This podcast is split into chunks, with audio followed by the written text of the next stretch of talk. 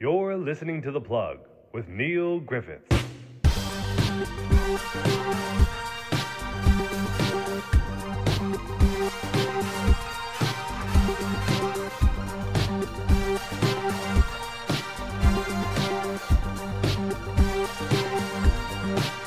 And welcoming to the Plug Podcast, Tom Grennan. Welcome. It's good to be here, man. How are you? Very good. I, like we met all of 25 seconds ago. Um, Yeah. apparently early in London, so I apologise for that. Nice, cool, man. It's all good. Um, it's nice. I, to be to be honest with you, I like getting up early. I like having my mornings and and uh, yeah, I don't like sleeping in anymore, man. Do you know what I mean? I, I would love to be able to sleep in it still, but I'm no good at it. I need I need to wake up fresh and and have the whole day. Do you know what I mean? It's weird because I'm looking outside right now. It's pitch black. Like it's a little after 6:30. So good morning. Right. Uh, dude, we've got to start. I know we're going to talk about your music and what's coming up. First of all, I say this as a football fan. Congratulations on Soccer Aid. Um, oh, Holy shit! So for for a quick recap for people who don't know, Soccer Aid is like a basically a big celebrity music charity match. Um, happens at Etihad Stadium. Um, you know the England team featured people like Wayne Rooney, Paul Scholes, Gary Neville, and then musicians like Ollie Murs and James Bay. The World Eleven featured yourself, Tom Grennan, alongside people like Yungblud, Patrice Evra, Dermot Kennedy, who was actually on the podcast like the week before the the match, and the World Eleven won three 0 So first of all, congratulations, man. Thank you so much. Yeah. Honestly, uh, it was the best experience of my life. It was so amazing to play with like I'm a Man United fan, so Wayne Rooney, Paul Scholes, Evra, Gary Neville, to play with these kind of people was crazy, but also like to play with like the likes of Roberto Carlos, who is like a World Cup winner for with Brazil. Do you know what I mean? It's crazy. Um, but also really funny that like the likes of like I don't know me, Yungblud, and Dermot are playing with like these absolute icons. You know what I mean? But do you know what? Everybody's so nice and everybody was so like just lovely. And do you know what? Footballers like I look at them like they've got superheroes, superhero powers, but they're just normal people and and um, it was it was cool to get to know a couple of them. What is it like on the field? Like you know, you've you just mentioned there's a couple of legends there. Obviously, most have retired. That they're Mm. this is obviously for charity, which is the main cause. But you're playing against some famous musicians. Does it get tense on the field, or is it just one big laugh? Um, did it get tense? Well, I definitely was going in hard for sure. Like I was taking no prisoners, man. Um, but everybody's friends, man. Everybody's cool. Dermot was on like the week before the the game, so I've seen his socials as well blowing up. There's a lot of different personalities in that team. You know, you've got actual footballers, you've got Lee Yeah. Mack, who's a very famous UK comedian, and then you've Yeah. got like a little wildcat like Yungblud. What were the uh the post game celebrations like? Um, really good. There was a big party after, after it, and like you say, loads of different people coming together. Like you would never ex- expect them to come together, and like Lee Mack and Yungblud got on really well. And do you know what I mean? And like that's like a pair that you'd never think would get on, Hmm. but they became like best mates. It was cool. Yeah, there were calls for you to be the for you to be man of the match as well, which obviously your fans will know. Um, you were a professional football player earlier on when you were what, 17, 18. You got dropped from Northampton. You got an offer to go to the US to play, but you turned that down. Why did you turn it down?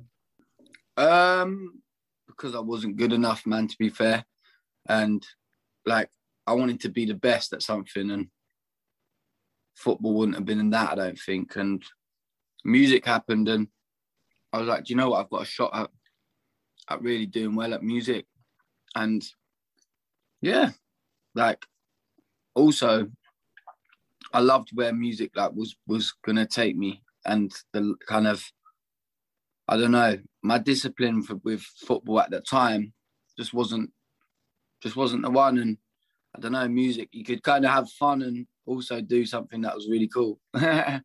Yeah, because again, people will know your fans. your musical journey started when you did karaoke and you realized, oh shit, I can sing. Was that before, during, or after the football journey? Um, no, that was after the football journey. Right. Like you just said, I got offered to go to the US and play over there. It happened after I said no to that. Um, so I like, had a few months kind of, I don't know, thinking about what I wanted to do and stuff like that. And then the karaoke party happened, and and then I was like, do you know what, I, I like, I like, I don't know, I like performing, I like, I like playing songs, and I like singing in front of people. So maybe let's try that. And then I did. I joined a little band in school, like I was 17, 18, joined a little band in school did a few covers and stuff, like gigs like that, and then that got got me the bug of like performing, and then then I moved to London, and then I yeah learned how well I taught myself how to play guitar, and I wrote some songs, and then and then I was in a pub in London and then singing my own songs, and then someone in there was like, "Are these your songs?" And I was like, "Yeah," and then they signed me, and then it all kind of was a snowball kind of thing from that But surely you knew before the karaoke thing that you could sing. Surely you knew you had a good voice. Nah, I didn't. Did anyone, I always... like, you never like just hum something around friends? Nah, nah. Where, like, where I'm from, if you started singing, man, you'd get I don't know, beaten up or something. so then your debut album comes out in 2017, and then Evering Road comes out this March, number one in the UK. Congratulations. I mean, you've, you've kind of just recapped everything that's happened in your career so far. It's only been five years. Does it feel that it's happened all very fast, or does this feel like a long time coming as far as you're concerned? No, this feels like a long time coming, to be honest. Like, five years is not a long time at all. But when you're in it and doing it, five years feels like an like a lifetime of having knockbacks on uh, on having people who don't fully believe that you can do it people in the industry kind of like saying, "Yeah, he's all right, like he's all right," and then coming with a with this Evering Road album and going, "Do you know what? Fuck all of you lot. This album is fucking great, and me and my team know it. Me and my label know it. Me and my management know it." And everybody else who said that I couldn't be or do what I wanted, fuck off. And that's what we've done. And we've basically put two fingers up to them and said, see ya and yeah, it's nice to be able to do that and nice to finally say, do you know what? Yeah, like I am good enough to do what I what I believed I could do, and that was get a number one album, and that was to have like a top ten single. And you know what? This year I've had three top ten singles, and yeah, and it feels good to to say that we've worked our asses off to get it. hasn't come easy. Like nothing in life comes easy but you see some some things for other people you like some people they just you see it like and overnight they're a global superstar you're like fuck's sake. Like what are we doing to but then you got to realize you know what everybody's on their own journey and my journey has just been a nice slow roller coaster which i which is just a gradual like step up every time and at the end of the day man i want longevity I want to be able to do this for the for however long I can do it for. So yeah, it's it's nice to finally like be up there with like some of the some of the I don't know. Not everybody gets a number one in their lifetime. Do you know what I mean? So hmm. It's good to be able to say that I have had that and and that yeah, I've worked hard. I've worked hard for it.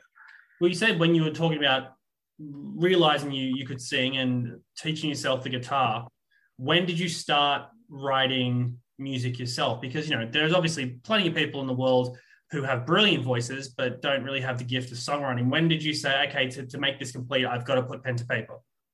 I never really thought about it. I uh, I wrote music. I wrote songs because they made me feel better. I didn't really think about like it going the way it's gone. I just wrote songs because they made me feel good and they helped me out and they and they allowed me to kind of I don't know escape from the feeling that I had and like they could and they like opened up a a door for I don't know, happier me. Do you know what I mean? So, yeah, that's why I did it. And then luckily enough, like people like liked what I was doing and liked the songs and related to the songs. Like when I first write, started writing songs, I wasn't thinking about anybody else apart from like, let's just write a song and just do that. Now, obviously, like I do think about if I write this song, will it will it affect this person? Will it da da da da? But like at the, at the beginning, I didn't think like that. Do you know what I mean? Yeah.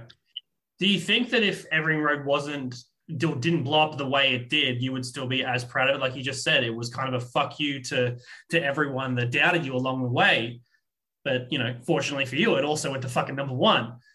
Yeah. What is about this album where it's it is that it is your way of saying fuck you to everyone who who thought that you weren't worth that?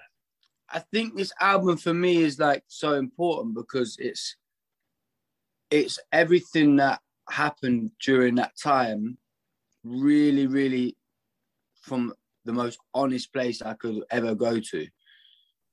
Uh would it still be a fuck you to the people who said that I couldn't do it? Yeah, man, definitely. Because I'm, I think like it's a proper step up from from what from what I made before. Do you know what I mean? And like my first album got put in like an indie category, which probably is. You know what I mean?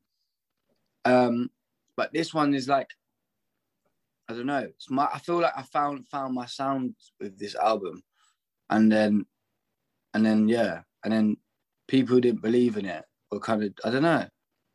To be honest with you, like I'm just happy that finally like people are kind of realizing I don't know my talent in in a way, without sounding like an ignorant prick, like because I'm not.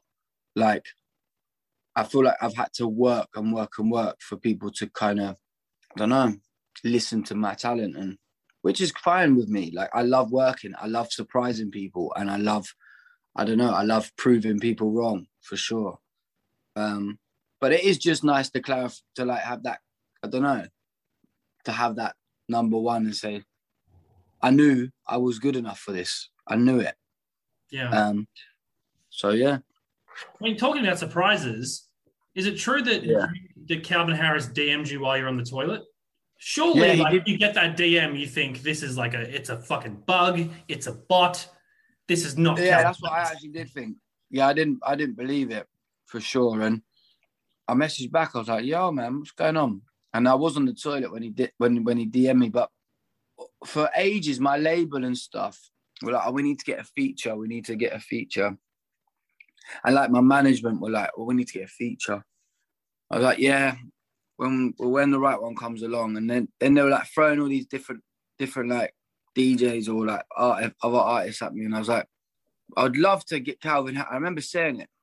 I was like, I'd love to have like someone like Calvin, but like that's such a long shot. Do you know what I mean? And Calvin only works with the people that he really likes and stuff. And then and then I had the message from him, and I was like, wow, this is fucking crazy. And uh, he's just such a nice and sweet, humble guy.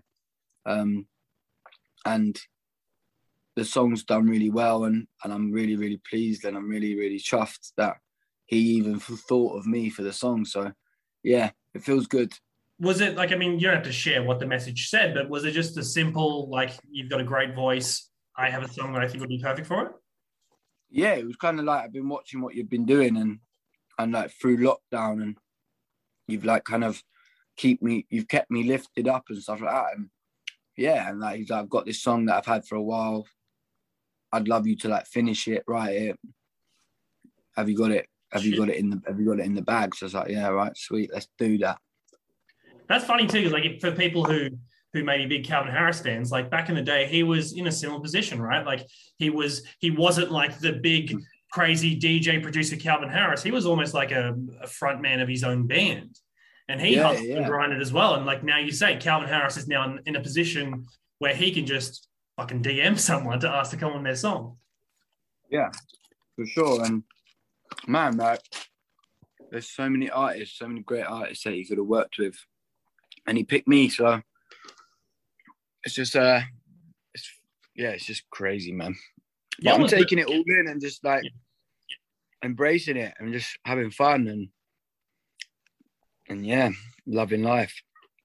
it's funny. I was like right before this interview, I was watching that LADbible interview you did with Tom Jones, and as far as being humble, holy shit! Like he serenaded oh, you at one point in that interview. Yeah, he's fucking cool guy. Is he a is he guy. actually cool? Because I've heard like many. I've heard like he's one. I've heard he's like one of the nicest people ever. But I've also heard because he's like a larger than life icon, he is quite an odd guy because he's not. You know, he's not really a, a normal guy, for lack of a better term. yeah, um, like for me, like it's Tom Jones, so yeah, he's not a normal guy, isn't it? Mm. Um, but like he is really down to earth, and he's just, I don't know, he's just a cool like guy who's got loads of stories and and um, yeah, interesting man, and still got a voice of an angel. Do you know what I mean? And like here to here to tell the tale. Like he's seen so many like of his friends and other artists like I don't know die die from substances or like die from all sorts of different things and he's like the last one standing and he never got involved with like drugs or and stuff like that and and you can tell because he's still switched on and he's still he, I don't know he's still putting out music do you know what I mean at fucking nearly I don't know how old he is 80 something I think he's eighty that's a mad on, the dot. Yeah. yeah that's mad man will I still be doing it at 80 probably not mate We'll see how your voice is. We can't we can't guarantee that. Yeah, exactly Towards the end of that interview as well, I kind of noticed when he said like you're like a, a real artist. He seemed to be like a genuine fan. It almost felt like like a passing of the torch moment. Like you know, as you said, he's 80 years old. That man is not going to be listening to to a lot of music these days, especially younger music. And he specifically said like you're a real fucking artist. Yeah, yeah, it's cool. Um, I like that passing the torch from Tom Jones, Ledge. Um, no, he like like I said, like he's just cool, interesting guy, and it's just it, for me, it's crazy to to think that he have said that. But do you know what? Like, also, it's fucking true. I am a real artist, and I want to be that. And and yeah, I'm just happy that a legend like that can see that that there ain't no fakeness about it, and I'm yeah doing my thing. what do you want to be like looking down the line? I mean, obviously, again, this album has blown up in a massive way. I imagine you go. Have you, are you have you started touring again over in the UK with the with pandemic looking to be largely over there at least? No, I'm start I start tour next week. Right, but you Um, did Reading, right? Just did Reading and Leeds, which was amazing to go back and I don't know. It was like seeing an old friend that I hadn't seen in a while and just being like, "Oh, I've missed you. Like, let's do it again." And we did it, and it was amazing. It was so good. We can we can say now that um, well, when this podcast is released, that your Australian tour has been announced. Have you been to Mm. Australia before? Not like whether it's for music or just for fun. Never, man. Like, it's a dream of mine to get to Australia, but like, it's so far away and the ticket's so expensive that, like, it was never that, never like, it was always a dream. It was never in reach. But now, I don't know. We're coming over, and we can't, and I can't wait. And I know how like much little bit of love kind of connected in in Australia. So it's gonna be mad to see like loads of people singing it and and loving it. So we'll see. The best part is like, it's it's locked in for June 2022, and like where Australia It's is, my is birth. It's my birthday as well, so hopefully I might be out, out there for my birthday, June what? the June eighth. Oh, great. Okay, Yeah, 27th. I'll be twenty seven, man. Yeah, That's exciting, man. Like I mean, we should be open by. If we're not open by next June, I give up. I'm leaving the yeah, country. no, that's crazy. Do you have plans to release new music by then? I mean, I don't want to put the pressure on you already, considering Evering Road's only been out for a couple of months. Yeah, um, there'll be new music probably. Yeah, for sure. Like I'm writing. I'm I'm I'm in the studio working on new stuff. So I'm pretty sure there'll probably be like a few new singles and stuff. I don't know about an album, but who knows? I might just get this mad idea and run with it and see what happens, but probably not. Is the next 12 months going to be more about touring? Yeah, the next is just to get out and just start, I don't know, living life and doing what I do best, performing and making people happy. That's what I want to do. Tom, we can't wait to bring you down here, man. Thank you for coming on, and um, we'll see you next June. Yeah, man, can't wait. Honestly, nice one, man. Cheers, bro.